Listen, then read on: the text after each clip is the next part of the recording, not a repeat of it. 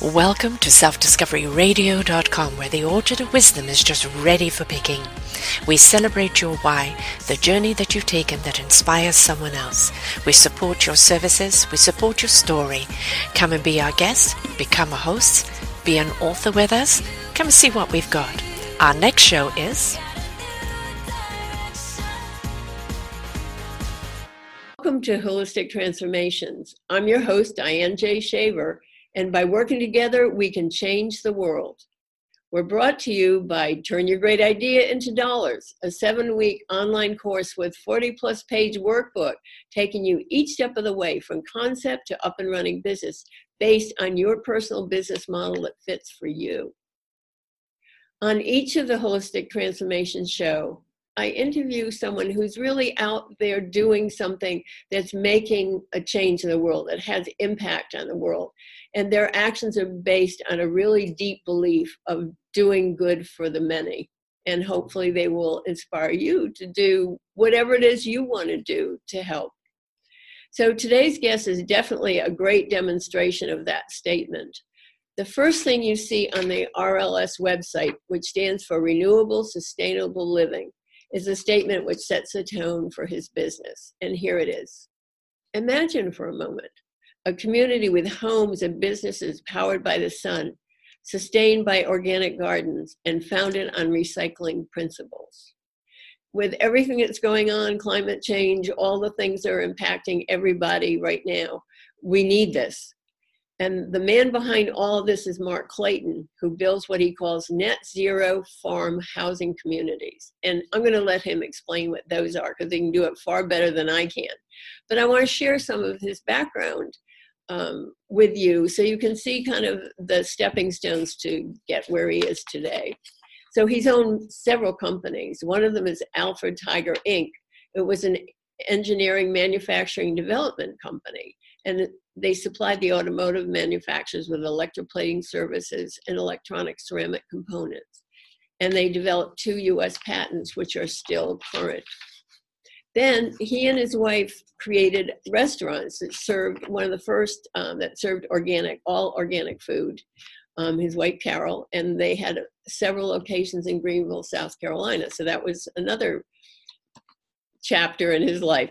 Then um, Alfred Tiger Engineering was de- developed, and it develops, demonstrates, and deploys cutting edge renewable energy products and systems, including electric and clean fu- fuel transportation. And now he is the founder and managing partner of Renewable Sustaining Living.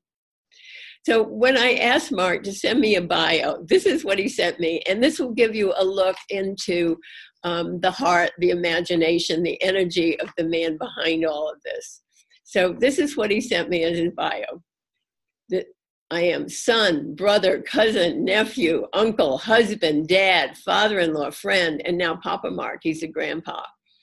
Student, athlete, Eagle Scout, dedicated employee, church leader, engineer, inventor, entrepreneur, restaurateur, developer, street preacher, student, follower, servant, and leader but I'm going to let him tell you what he's involved in right now and the road he took to get there. So please welcome Mark Clayton. Welcome, Mark. And we want to know what your focus is now and how did you arrive at it? And I had closed our last restaurant and I was in search of the next thing that I was going to spend my time doing. Uh, God gave me the vision to develop food, energy, and housing from a renewable, sustainable perspective and because I've owned a lot of businesses in my career, uh, I've written a lot of business plans, and so I set out to basically put pen to paper because I'm old school. That's good.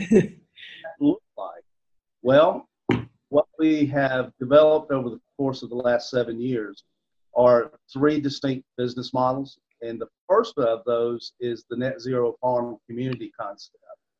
Okay. Uh, in zero farm community, we build and sell passive and active solar homes.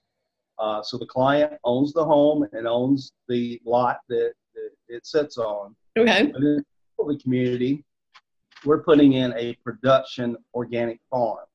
Uh, we're going to be building three acres of outdoor raised bed gardens that are USDA certified organic. Wow. And with that, we're building a 4,000 square foot hydroponics unit so that we can have year round growing um, of a Mm. lot of specialty items that you can only grow in a controlled environment. And somewhere near the community, we will build a farm market that features local farmers and their produce. Um, and the intent of the farmers market is to highlight local and keeping the carbon footprint truly low. Cool. So the community, will, the way it will work is that the clients who buy the homes, and by the way, our first community is going up in Greer, South Carolina. Uh, we're going to be building 16 homes on 12 acres in that community. Um, And we've got 15 of the 16 already pre-sold. Um, Congrats. so- Great. yeah, and, and, and the concept has been wonderful. Um, when we started this whole process, we knew that it was a niche market, but our bet was the niche was way bigger than most people realize, right. and it's been proven to be so. Um, so these 16 homes, in exchange for them providing assistance with our working our farm in the community, they'll not only get their veggies free, but the joint partnership between my company RSL and the HOA will pay their utility bills. So Hmm. the folks in our community will have no utility bills Cool. and we, wonderful thing.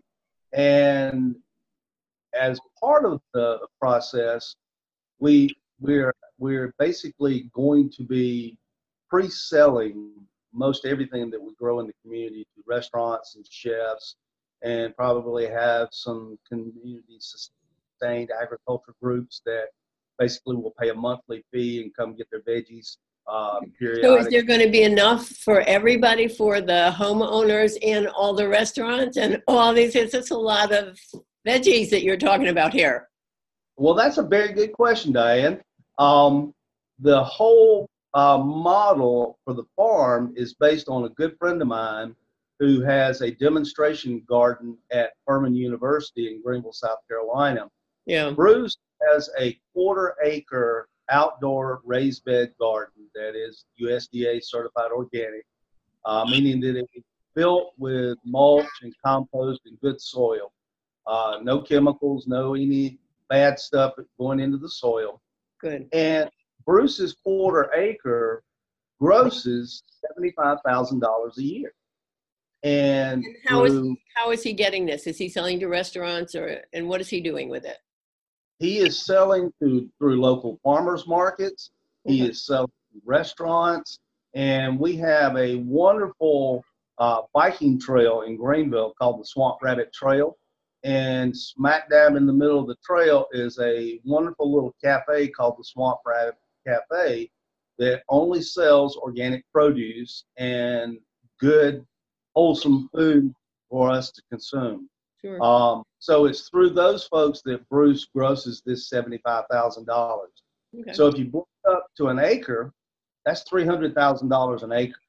And our rationale is is that by having three acres of outdoor raised bed gardens, at worst, we'll we'll grow north of five hundred thousand dollars a year, which is more than enough for us to pay our salaries, uh, to pay all the folks who will be uh, assisting us with the farm, and to pay the utility bills for the folks living in the community. So there's going to be more than enough food to go around. Me, um, one thing I'm, I'm curious about. How are there other ways that the community interacts? Is there another part of a model for this, or um, is it just through the gardening that they interact? Is there some kind of an intentional community in some way? There is. Um, the, this property that we're developing in Greer is a beautiful, it, it was basically truly a diamond in the rough that, that had gotten overlooked for many years. Right. It's actually like living in a park um, because we only cleared enough space to build the houses so that we would have no shade on our solar panels. But in the middle of the community, we've got basically over 3,000 feet of creek front that runs through the property where we're going to develop walking trails. Uh, we'll have bridges over the, the creeks to connect the whole community. Um, and it'll be an inviting place for the city of Greer around us to come and check out. Cool. So is that going to be part of the model? In other words, why don't you explain to us uh, and our listeners um, and viewers what what the whole model is, like the scope of it? So how would you explain this? Like you're going to set up another one and you were going to talk to somebody about it. What would you say about it? Well, we, we intend to perfect this first uh, ever model in Greer. And then our next target is Charleston, South Carolina. Um, and which we the, the beauty of this model that we've developed is that by uh, by impacting food and energy and housing from a renewable, sustainable perspective, Yeah. that up being on average 60 plus percent of the average family's budget. So if you can dramatically lower a family's budget, then not only you know Im- impact their checkbook, but you also impact their their lifestyle. You their impact consciousness, really. Exactly, and you you, you you give them good food. The more we learn about how bad GMOs and chemicals are that Yeah. are throughout the food that we consume, uh, how bad it is for our bodies, we're we're we're actually improving their health. We're improving their wealth. Uh, we're improving the, the contribution to climate change. which is Yeah. pretty real. Uh, It is real, unfortunately. Yes. I mean, uh, I'm an engineer and I'm data driven, and the data does not lie. Um, so these are the ways that we're going to impact, you know, food, energy, and housing. And by duplicating this net zero farm community model in many places, we, we're basically taking baby steps, but Yeah. we're taking positive steps to improve people's lives. I love that. So, what's the grand vision? Is there another part of this that you're going to grow into? Is this going to kind of be complete in itself and then you'll be on to something else that will be great? Or what do you see this becoming? Make sure.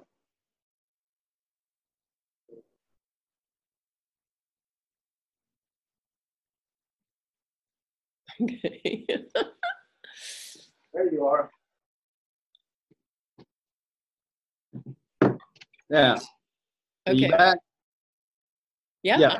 Okay. I've been here. You left. I've been here.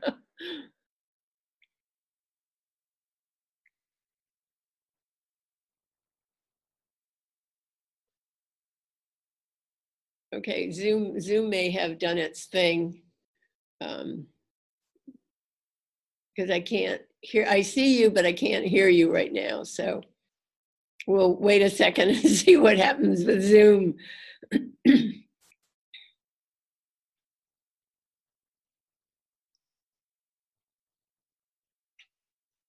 Okay, can you hear me, Mark? Because I've lost the audio with you and your video is no longer moving. You are a still right now. Whoops, I lost you completely.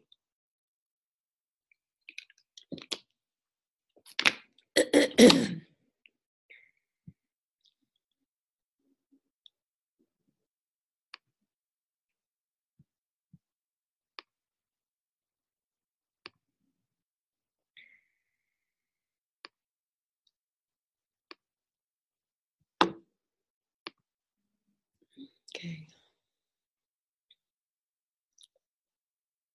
Waiting for Mark. I don't know where he went.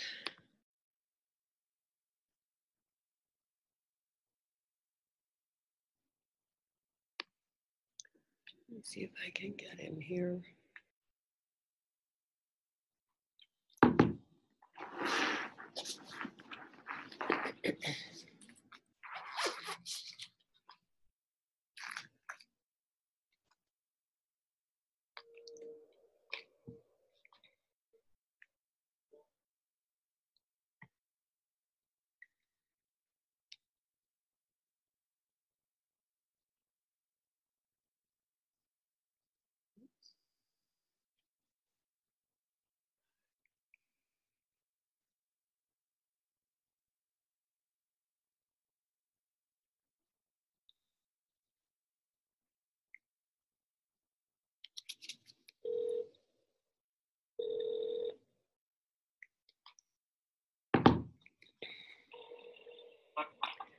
Hey, Hey, yeah, what happened? I'm having technical difficulties out of the mountain sometimes Okay, for reception. I'm trying to restart okay. the, uh, As I, s- right back with you just, just a second. yeah, it's edited, so we're okay.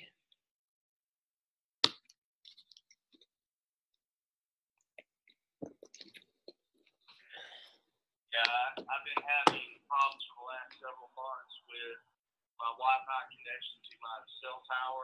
Okay, Um, I've had to reset it several times. Pain in the rear. it's gotta be, I'm sure. Yeah, it's and it's not like you know, they've they've installed like five new towers up our way. Um, I don't really understand, but anyway, Anyway, I'm coming back on. cool.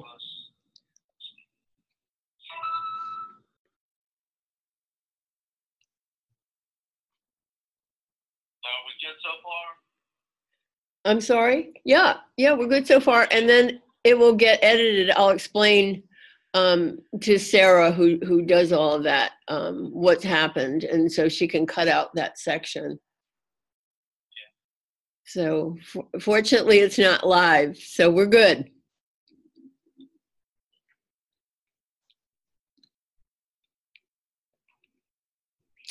Sarah, the, while you're editing, um, Mark had um, some problems with, um, he's in the mountains, and so he had problems um, with reception, so he's trying to get it back. And we apologize, but mountains are stronger than anything, so it is what it is. So we're, we're, um, that's why you see just me sitting here, drinking water, whatever I'm doing.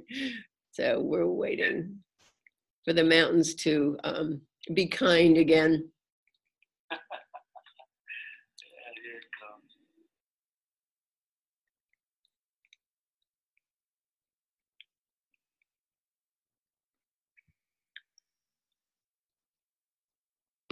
Yeah. Okay, so Mark, what we were talking about before the mountains uh, rudely interrupted us and, and stopped reception. Um, the concept right now for zero net uh, farming community is really solid and wonderful. And what I wonder is, i do you have more that it's going to become, or is this going to stay pretty much the way it is with each individual place being slightly different? And then kind of taking it to another level or leaving it be?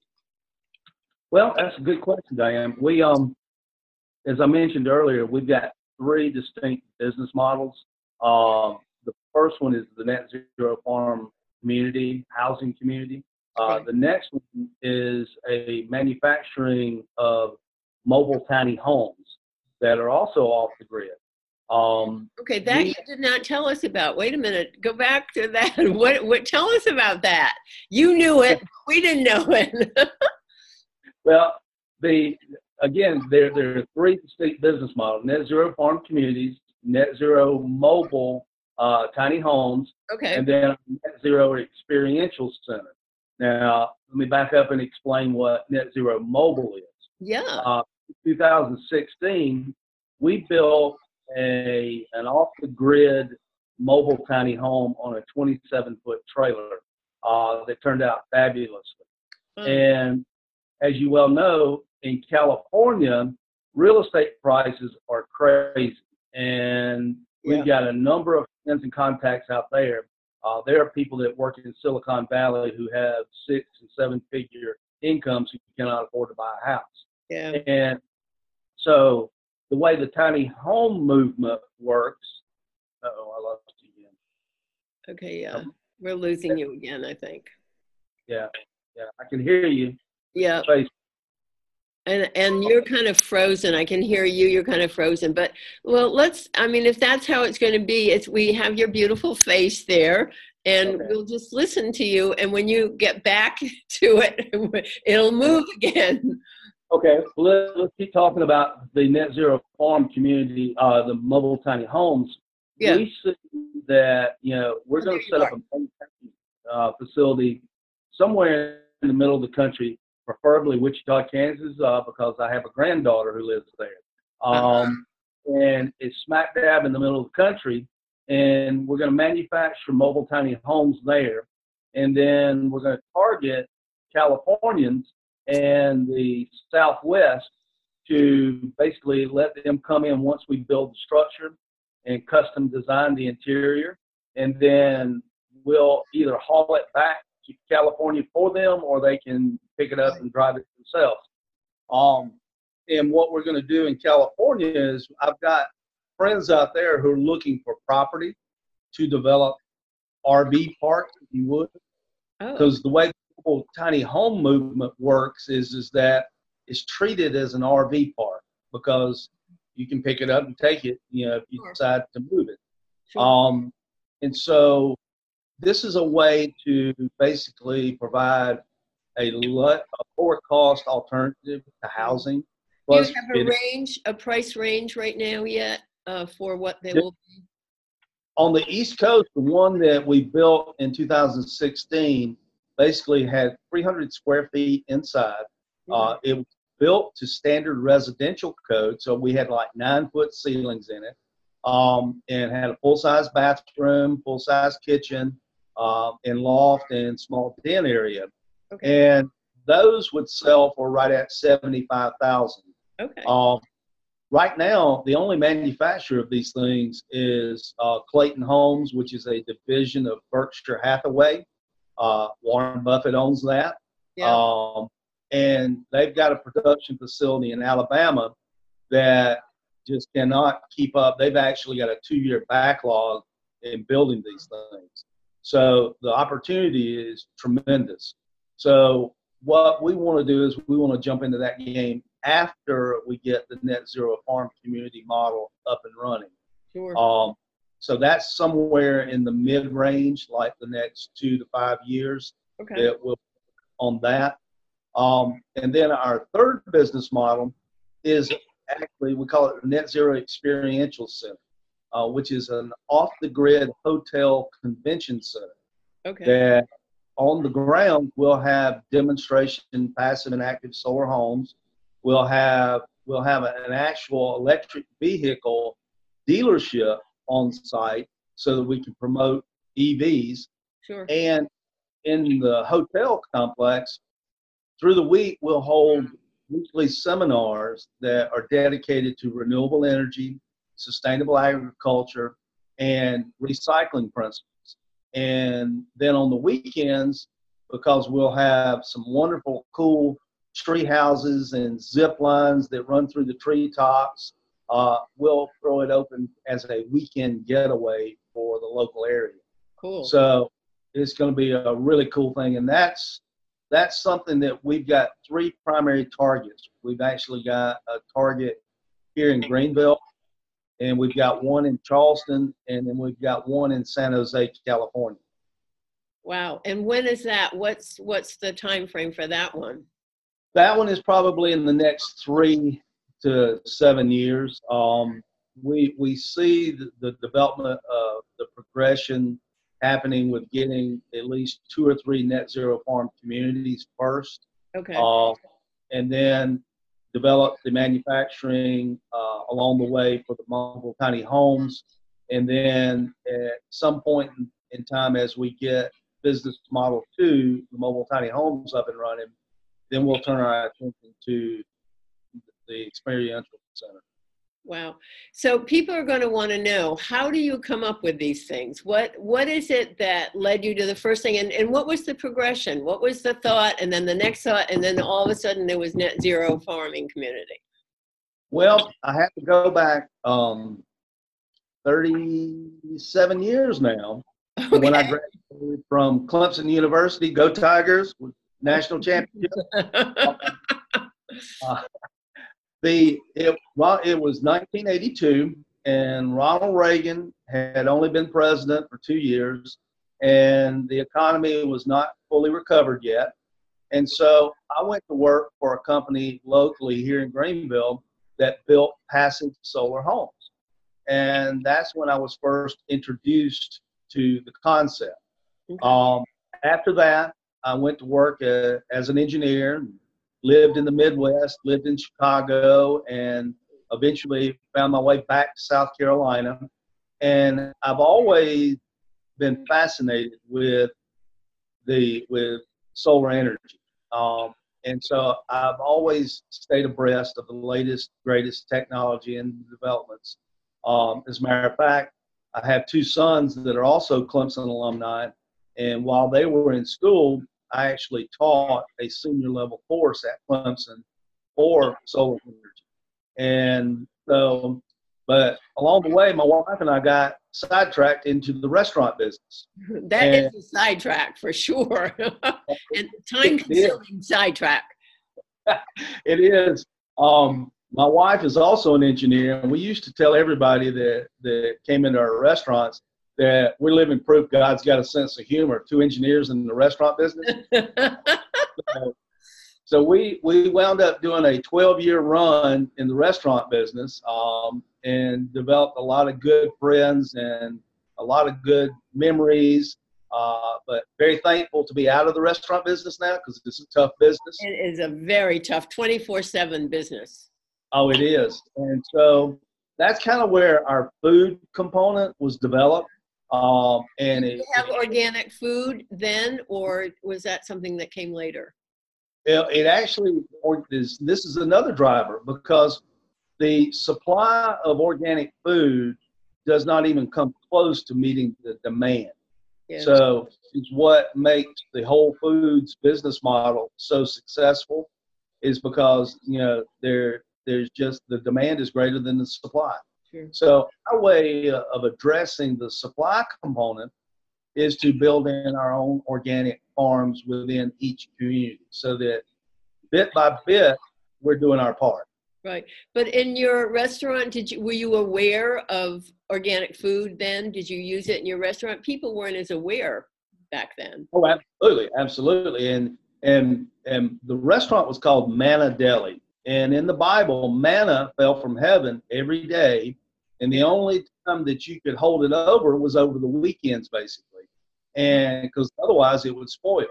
So the essence and the name had very much meaning because my wife founded the restaurant was fresh every day. So serve fresh made food every day. We sought out the best local fresh ingredients for everything that she made um, and so we were on the beginning edge of it. And whenever we could get organic, yes, we served organic. Wow. Um, so we, we developed a lot of good contacts with local farmers uh, so that we were able to go out and, and garner the supply that we needed for our restaurants. So yes, we were on the kind of beginning curve of that. That's cool. And I'm thinking how in some ways people are going to be thinking this. So and that's why I'm doing this show but it's like that's a small piece of of what needs to happen in this planet. But how are you impacting other people and inspiring other people so that they go off and do their part to create something that's sustainable organic renewable whatever? So how how does that work? Well um, I, have got to say this to preface okay. your answer. Um, over the last seven years, uh, I've had tons of people tell me, Mark, listening to you talk about all this stuff is like drinking water from a fire hose. Uh, Love it. In, in massive quantities, and it's like people get that starry eyed look and say, wow, you got so many moving parts to this. But you come back to the central point of addressing food, energy, and housing from a renewable, sustainable perspective. Yeah. So as we've marched along this path um, and been able to develop multiple pieces of the business plan, we have encountered a basically a global audience. Uh, I'm very big on LinkedIn. Uh, I've got right at 1,200 uh, network partners in my LinkedIn network. Good. I'm very intentional with it. Um, I, I, I don't treat it as Facebook. Um, I, I, treat it as a business tool. Uh, and so I've got experts in every area of what I'm dealing with around the world. So what I'm doing is I'm building up a, a basically a roster, you would, of people who come and speak at the experiential center when we finally get it built. Um, so we've been able to impact because as more and more people have heard about the net zero farm housing community, it's opened up avenues to talk about the other business models and to basically give people a basic understanding of okay, you know, we got a lot of moving parts, we got a lot of stuff going on, Yeah. but we have to start somewhere. And where we started, really, as far as the process, was 2016 when we built the mobile tiny home, because the materials that we used to build it with, we're building the homes in the net zero farm community with the same materials. So we got our experience base with that part. And so we're we're very close to beginning building the 16 homes in this community. So, you know, we we've encountered a lot of people who are just totally sold out onto living in a community where there's organic food being produced. Uh, we're totally sold out on. People are totally sold out on the fact that we use renewable energy, that we're not dependent on the grid. Uh, but we are connected to natural gas and water and sewer in our community, and to satisfy bank underwriters, we are uh, connecting to the electrical grid as backup only. right. Um, and so, through our work on the renewable energy side of the equation, I've got seven different business units under our holding company umbrella. okay. And the, the, the fourth unit is our RSL Energy and Construction. And that unit owns and maintains all the energy equipment within the net zero farm community.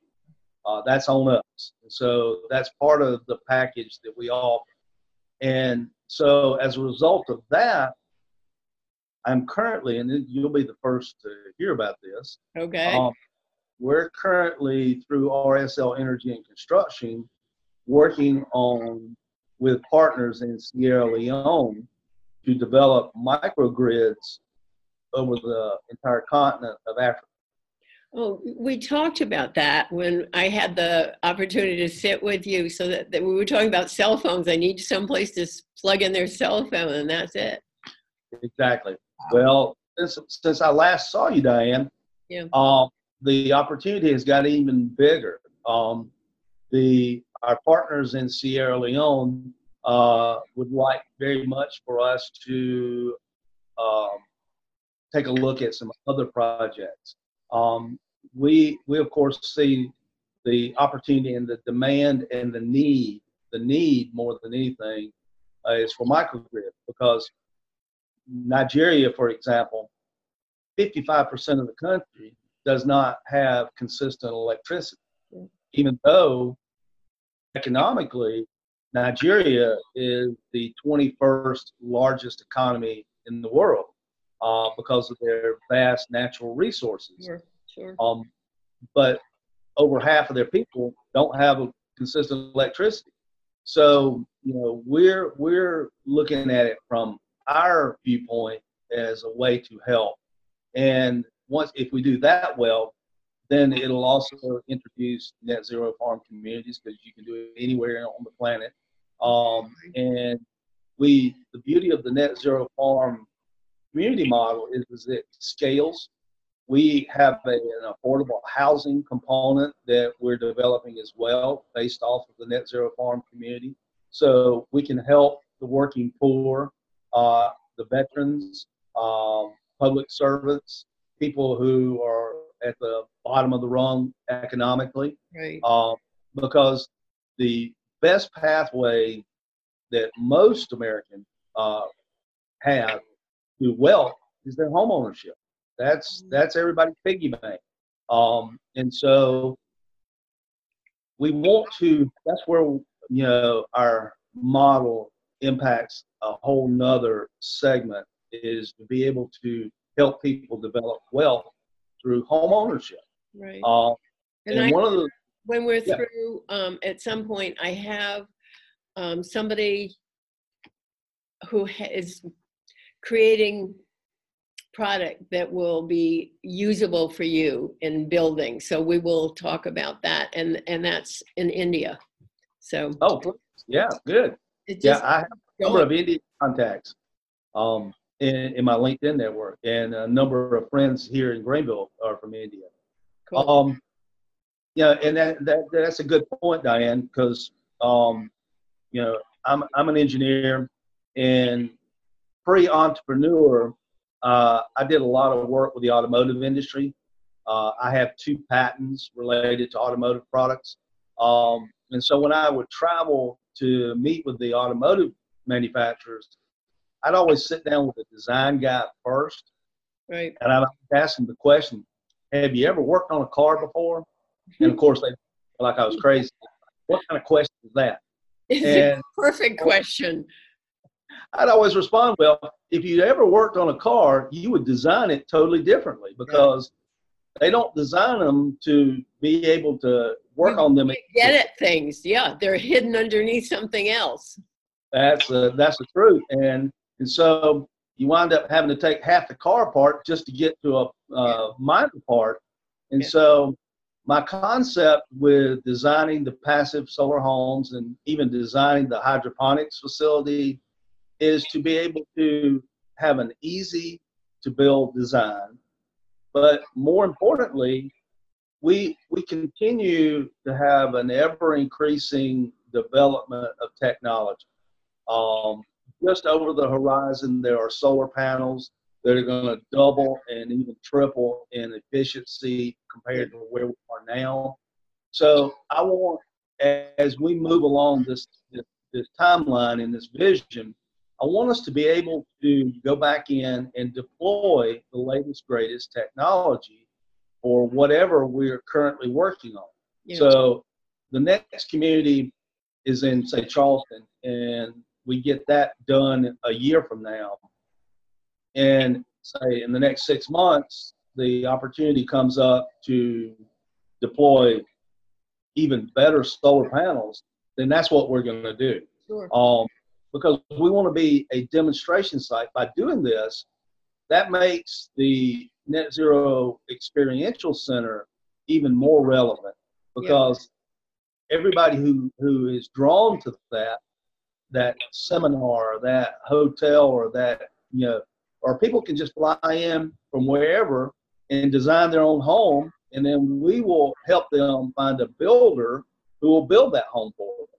And so, you know, by doing this, we actually are audacious enough to think of ourselves as the next Home Depot of renewable, sustainable living I love that. and you know, basically a one-stop shop to where you can do all things uh, related to renewable, sustainable, and even recycling.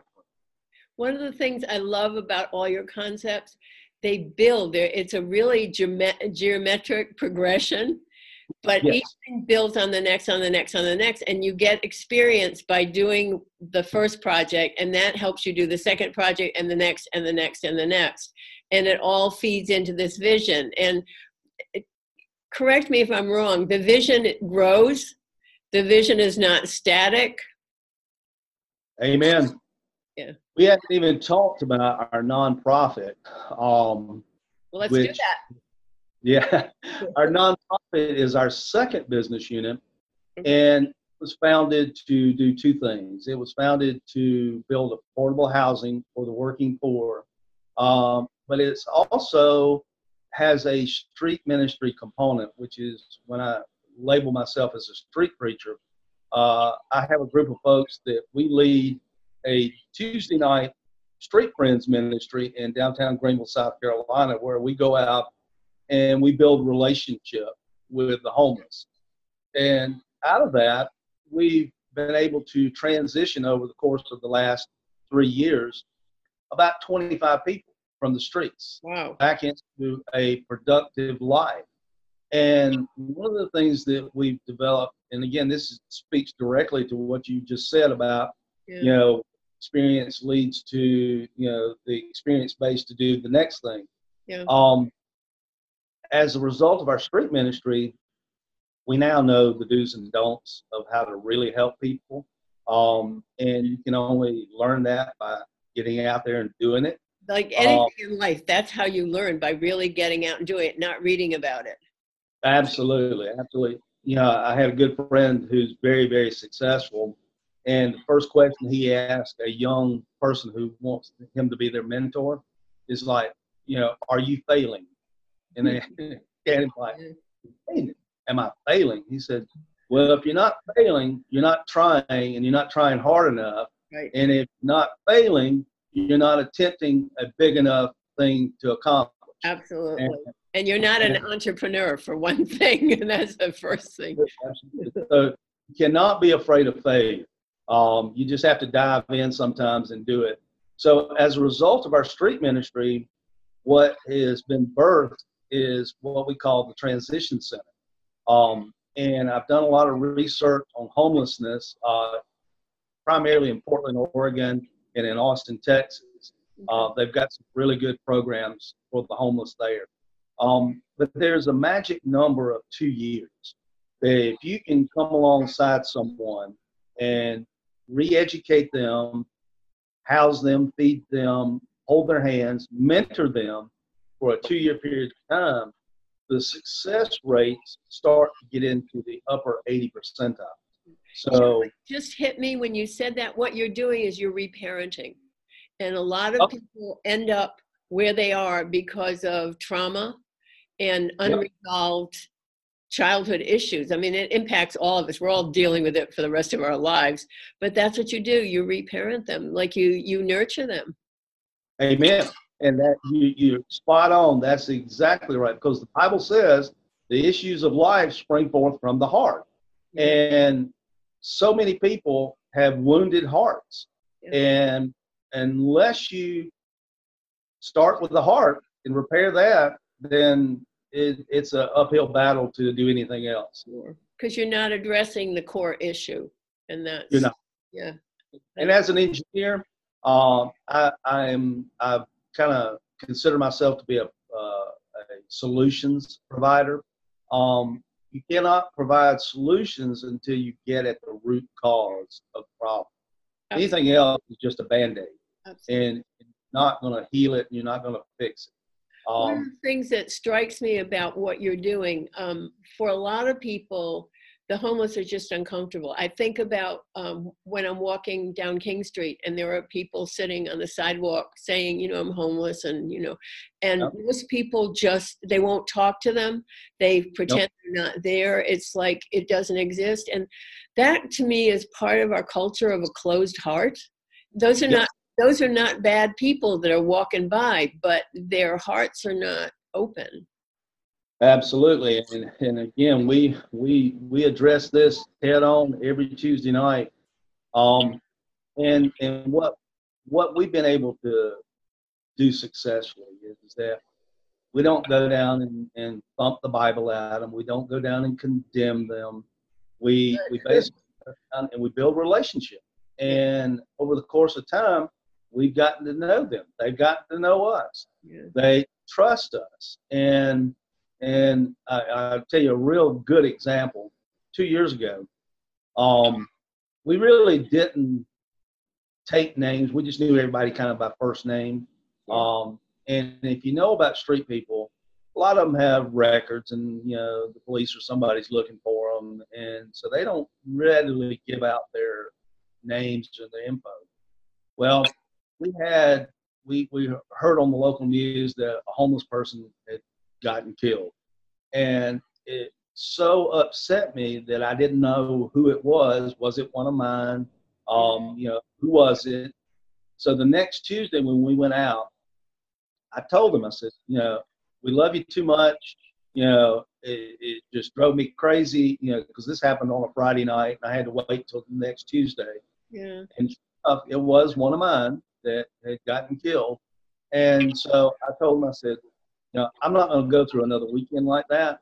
So I want all of you to give us your name. And so I had one of the folks that, you know, routinely goes with me to take their names. Well, in a, in a, in a parallel world, there ain't no way they would be able, they would be you their name.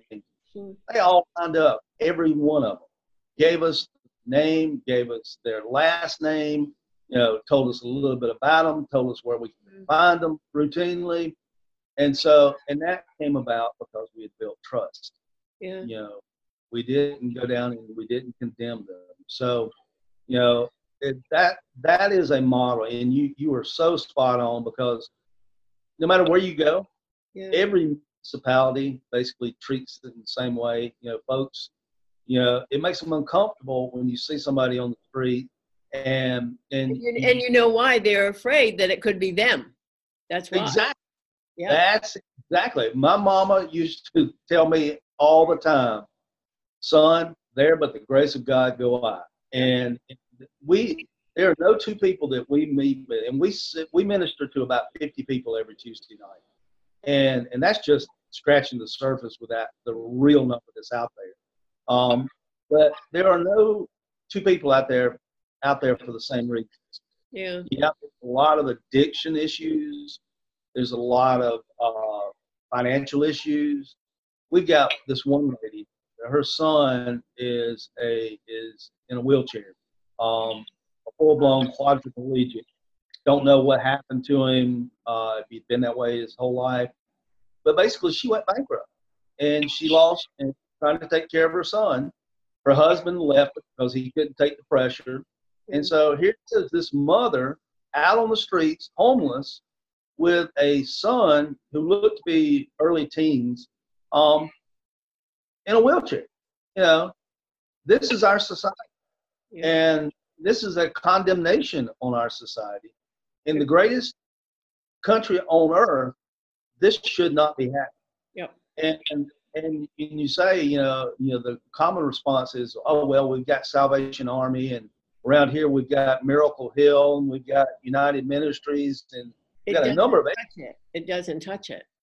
oh it doesn't touch it and, and we- yes we do have those and yes they do a wonderful work but they're all maxed out they are maxed out and there's just a whole huge number of folks and so that's where the transition center comes back in because you hear you constantly hear about people in and out in and out of rehab and then you hear about guys getting out of prison and very shortly they're right back in jail because there's nothing to catch them there's nothing to you know redirect them to retrain them to Yeah, The core issue that we talked about, they're not addressing the core issue. they're not addressing core issues. And so if we can develop transition centers that basically catch them, help them get back into a productive life, break that cycle of going back to the old ways, what happens is that we begin to clear out the backlog. Yeah. We begin to put the agencies that are out there doing a good work into a more functioning position to where they can help the current need in front of them because the others have been processed out. I'm sorry, that was my. I, I Uh, jumped. I mean, if anybody watching me and you saw me jump, that was it. There was a noise, and I went like. That was my tablet telling me that an email or something just came in. Um, I need to cut that thing off. Um, "Thank you." Unless yeah, you want to I'll- watch me jump again. I mean, I, I don't want to deprive you.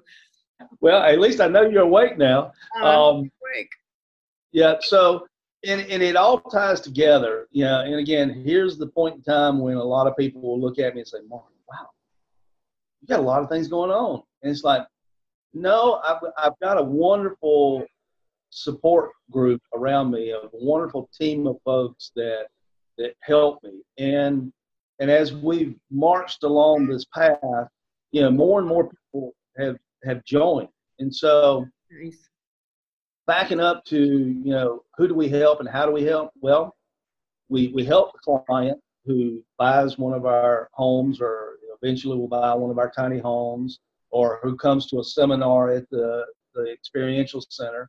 Because chances are you know one of the graduates of the transition center is going to be one of the folks manufacturing that tiny home. They're Yeah. going to be the folks that are going to be the the I call it my quarterback, my farm manager in the community, because we have to develop for each community we have to develop a farm manager, somebody that who will coordinate all the activities. Uh, we have to develop a maintenance manager, somebody that'll be taking care of the energy equipment. Um, we have to train people to install solar.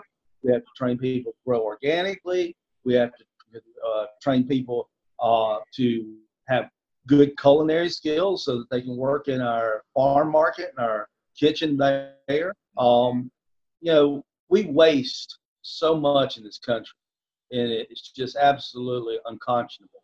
So what we're trying to become is, uh, and I describe this as, I've got seven business units, but I've also have got a whole list of consortium members, uh, like-minded businesses that we're all joining together to accomplish the vision. Um, so what I describe RSL is trying to become is the platform from which many people can get on to accomplish the mission. So I'm just simply building the platform. Um, One of the things I've, I've been thinking so much is that with everything going on and the pockets of places where things are just falling apart in this in this country, but other countries too, it's not just us, that the more we bring people together there and these huge numbers of people who have a consciousness who want to make a difference. So what you're doing and bringing together is something it's been a dream of mine forever to do that so that these people begin dialoguing and begin um, incubating ideas and extending their ideas out more than they even thought because they're coming across somebody else who just says this thing and that thing and it's like it explodes for them. So this is perfect absolutely perfect. Yeah i can't and you're, you're again spot on diane. Um I, I can't tell you how many times on a tuesday night somebody will happen to hear about us want to come help and they'll call me and they'll say mark you know we'd love to be involved with something like this. What do we do? How do we do it? And i said well just come join us on Tuesday night, kind of hang out with us, see what we do, and and just you know take it from there. And I when we go out on Tuesday nights, we've got no less than probably seven to ten people that kind of are on my side of the equation nice. um, that are there to support. And what it does, it, even if they don't say a word, it demonstrates to our homeless friends. Yeah. And, and by the way, I don't often refer to them as homeless friends. We call our, our street ministry the Tuesday night friends. Um, that it demonstrates to them that there are people who care. And and what the average person doesn't fully realize is that when you fall in that low and you and you've got a, a police record, you don't have an ID, you don't have an address, you know, you don't have transportation. Guess what? You ain't getting a job because you, nowadays you got to have at least an address to get a job. Sure. And that's why a lot of the, the relief agencies will allow certain folks that they admit into their program, like Salvation Army, to use their address to get the job. Cool. But then, you know, if the job is outside the bus path where the city buses run, guess what? Now you're challenged with transportation. So I should put you together. That somebody who pitched at one of my events, I had pitch events for entrepreneurs, and what she mm-hmm. was doing it was um, share a ride kind of thing. I should put her together with you. Um, yes. Maybe you can figure out something to launch her even more. But what she, what her thing was, um, for people who work like at a Boeing or something like that. They they're mm-hmm. driving that way anyway, and if they could take somebody with them who needed a job but didn't have transportation and it was on the path, they could share a ride. So yeah, I'll put you together with her too. So that would be wonderful because uh, what we've been able to do, we have two houses in Greer that basically is our ministry office, if yeah. you would, and we've got five people who live there. Well, we've been able to, we've had, this has been wonderful. We had an elderly couple that just had to move into an assisted living facility.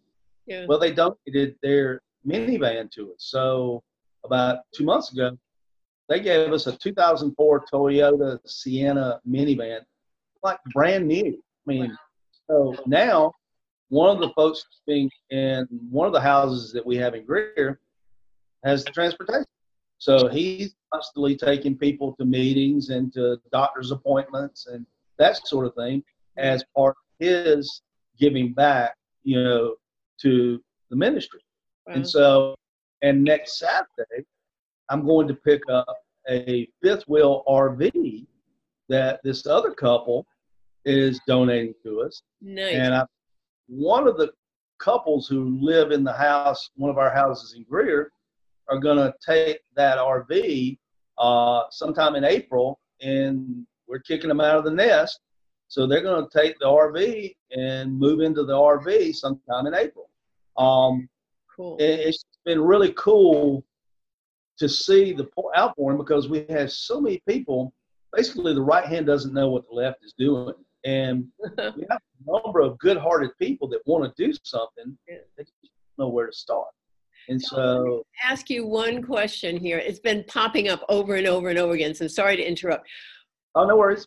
What is it that you have learned from this? What does it give to you? Because something like this, when we give a lot, we get a lot back. So, what is it that all of this has given to you? That I'm thinking of the ministry right now. What has that mm-hmm. given to you? Well, you know, the Bible says it is more blessed to give than it is to receive. Those, And- those are words. So what what is the visceral thing? Because I want people to understand that they're not being suckers when they give. That it's a good thing to give. You know. Yep, that's that's a very good point. Um, and where I was going with that other was that I, I am so blessed that you know I have such a when I finish my day and it's usually about ten o'clock at night on Tuesdays, um, I I am drained because it you know it drains you of a lot. Even though you may not physically be doing a lot, it Yeah. drains you. Sure. Um, but I have such a wonderful peace and calm that I've done my part. But there there are, you know, the pleasure that comes from knowing that you've really truly helped change a life. Um, I, I can't put a price tag on that. I can't put a value to that. Um, but that that's probably the best way I can describe what I get from it. What have you Um, learned? What have you learned? Because there are lessons in it for you too. What have you learned? Yeah, Good good point. I'm totally got that. I'm sorry. I had, Oh, I it's had okay. That's my job. My job is to go. "Mm, mm, mm." I had an age moment there. Um, no, um, what we've learned is tremendous amounts. Um, first of all, my my suggestion, I really, you know, I don't want to hurt anybody, but when you see somebody on the side of the road and that's holding that poor pitiful little sign, Yeah. you know, they they're only looking for money to go to the drug dealer or to the liquor store. That's where that cash goes. Uh, really, it really does. Uh, and I'd I'd be willing to bet the farm that 90 plus percent of the folks that are standing there, they're basically just panhandling to get cash to feed their addiction. Uh, that's probably lesson number one. So we've developed over the years three simple rules. We don't give them cash, we don't give them rides in our car, and we don't let them use our cell phones. And you, you know, the, the third one, the cell phone thing, was kind of like, well, what does that mean? Well, I used to do it liberally, you know, because you know they'd say, well, I need to call so and so, I need to call so and so. Until the day that I got a call from the Greenville police wanting to know why my number was wound up in a known drug dealer's phone. Ah, And so, not you good. know, yeah, not good. So that's the lesson we learned there. what Um, have you learned about yourself? Did you learn anything about yourself and who you are and, and life and the world? I, I, I have to say, Diane, that you know it's been a realization of probably 50 plus years that I've known, you know, that I was supposed to be doing something on this scale. Okay. Uh, but what God was really doing was taking me along various places to educate me because when this whole vision started, the the word that I got was is that it's going to take the sum total of every experience you've ever had to be able to accomplish this mission. and so far that's been the case. So I learned, you know, the the beauty of what I've learned about me is that oh, okay, that's why I spent 12 years in the restaurant business. Oh, that's why I spent five years working with the automotive industry. Oh, that's why I had to go through this and to do this. And so it, it's it's a wonderful thing. Um, yeah, I just turned 60 uh, last month, and it, it's a very nice thing to be able to look back and really understand why you went through what you went through. Yeah. Um, because I'm I'm a big believer that no experience is wasted if you if you learn from it. Now, if you don't learn from it and you continue to, You'll do it again. you know, you're truly insane because that's that's what Einstein said. The definition of insanity is doing the same thing over and over again, expecting a different result, because it ain't gonna happen. Um, so if you want a different tomorrow, you got to do something different today. And um, and so I've got my fifth grandbaby on the way that'll be here in May. Congrats. and and yeah, and I sent you my biopic. Uh, that's my four grandbabies that I have now, um, and and I cherish no role more than Papa Mark. Um, and I just melt when my granddaughters uh, come running up to me and say, "Papa Mark, you got chocolate ice cream?" Of course, you know Papa Mark's got chocolate ice I'm an easy mark. No pun intended. Oh, uh, they they can ask me whatever they want, and I'll I'll bend over backwards to make it happen. I'm sure. Um, but no, I, I've reached a stage in my life to where I've been blessed, and I've been put in this this role. But I like to refer to myself sometimes as a dot connector, because I have people come into my life, um, and I kind of understand why did this person cross my path you know, am I supposed to do something? Um, real, real good case in point. Uh, my partner, who's my builder, Pete Froggett, um, and I visited with a an awesome, awesome young man, and I and I wholeheartedly suggest that you interview him in the future. oh, good. uh, Let me know. Fun. He's a 35 year old young man who has been developing um, what's called the Treehouse Internatural uh, concept. Um, he's basically a permaculturist, uh, and permaculture means permanent agriculture, Sure. basically taking native species and all kinds of sorts of things. But he is totally all about what we're about renewable energy, sustainable agriculture, recycling, repurposing, if you would. Um, and this man is 10 years into his business model.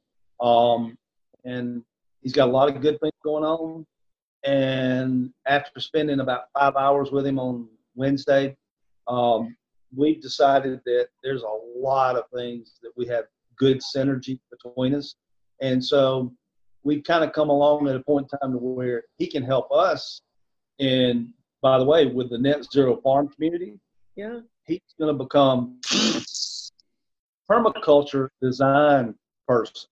He's going to help us design the ecology in the center of the net zero farm communities so that when we go to the next community, we can take the existing landscape and incorporate native species and the native environment and not be invasive Yeah. Not be a traditional developer where we come in, buy a piece of property, and uh, rake the land, cut every tree down, and then build it back up. Um, we want to work within the environment as it is, um, and That so heals the planet too. I mean, you're also healing the planet at that point because it needs its native stuff that's there for a reason. And the whole ecology, the animals and everything are around that, the bees, all of that stuff. Yeah. that's a big amen. That's a big amen. So um, I, I'll get you Scott's uh, information, but his name's Yeah, Scott Hunt. Um, he uh, is got a treehouse uh, complex, and he's actually got a really cool um, house that he built, and he, he does Airbnb. Uh, so let me give a big plug for that. Uh, it's Treehouse International, Um, and I think .com is the the website. Uh, but he's got a number of places, and this is on Lake Hartwell, so it's a beautiful environment. Um, and he's got a treehouse attached to the upper level of the house he's built. It's got it's like a big bed and breakfast in, um, and it's just a really cool thing. So yeah, um, Wonderful. Wonderful. and I'm So- trying to help as much as I can. I'm sorry.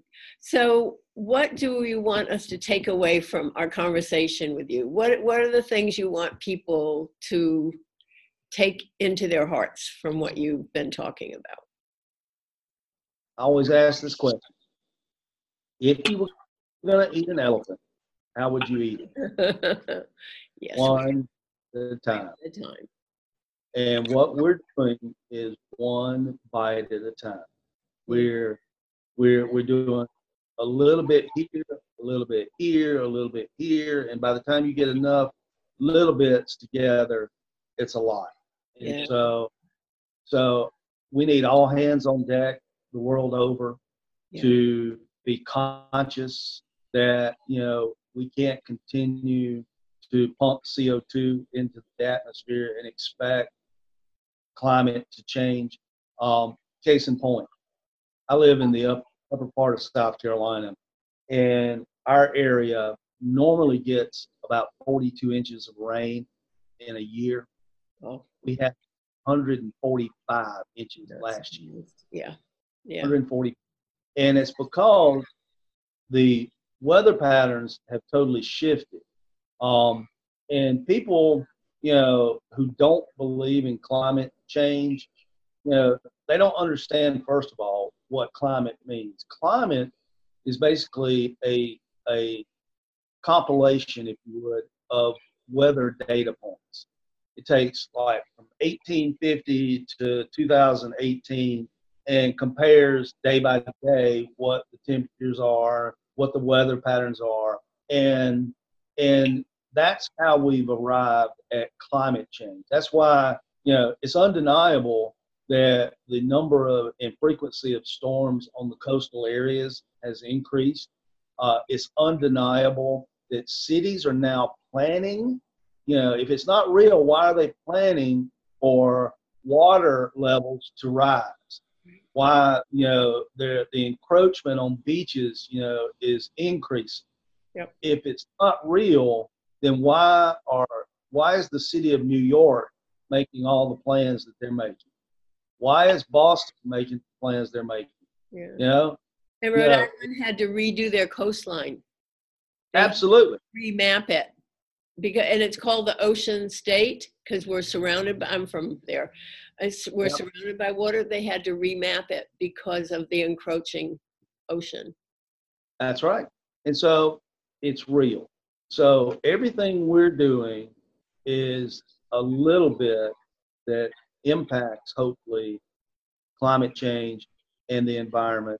Because I want, when my fifth grandbaby in 2079 is my age today, yeah I want the world to be inhabitable. I want there to be food production. I want there to be, you know, quality of life that we enjoy. And unless we start doing something now, odds aren't real good. absolutely absolutely. Mark this has been wonderful. It's been inspiring enlightening um inner, it's just been fabulous. And i thank you so much for sharing all of this with people. And i know that you've inspired people. And uh, when this gets put up your contact information will be there. Is that okay? So people can say i want to help. That would be Yes, Okay, good. And thank you again. This has just been so lovely. So um, you and I will talk some more. Um, sounds good. share some information. So thank you again for taking all this time because I know how busy you are. So I appreciate it. Pleasure's all mine. Thank you again, Diane. Okay, good. I'll wait for the next time when I get to talk to you. Take care, Mark. Thank you, dear. So thank you all, all of you who have um, joined us today and heard all this wonderful stuff that Mark has to say. And I'm trying to figure out how to do this. Um, uh, bye bye. here you go. Um, okay, here we go back. And I want to thank you for joining us on the journey with Mark today and all of the wonderful things that he's doing. And I hope that you can see that you have something to contribute to, that there is some piece that you can contribute to the world to make it a better, kinder, gentler, um, more humane culture and society for everybody. And as Mark talked about, for the future. And he's just demonstrating what's possible, and it's possible for for everybody. We don't have to do it at that scale. You do it at the level at which you can. So thank you. And remember, by working together, we can change the world, and we are changing the world, and we will continue to change the world, and you're a part of that. So, thank you for joining us on Holistic Transformations. And today we're brought to you by Turn Your Great Idea into Dollars, the seven week online course and workbook taking you step by step from concept to a working business based on the business model that fits for you. I'm your host, Diane J. Shaver, inviting you to join us the next time to meet and be inspired by another person who's out there and doing what is in their heart to do to make this a better world. And I hope, again, that they inspire you. And I will see you next time. Bye bye. For more wonderful shows like this, please go to selfdiscoveryradio.com, podcasts, and see our lineup. And if you wish to support us, we have a funded button. Please stay tuned for our next show.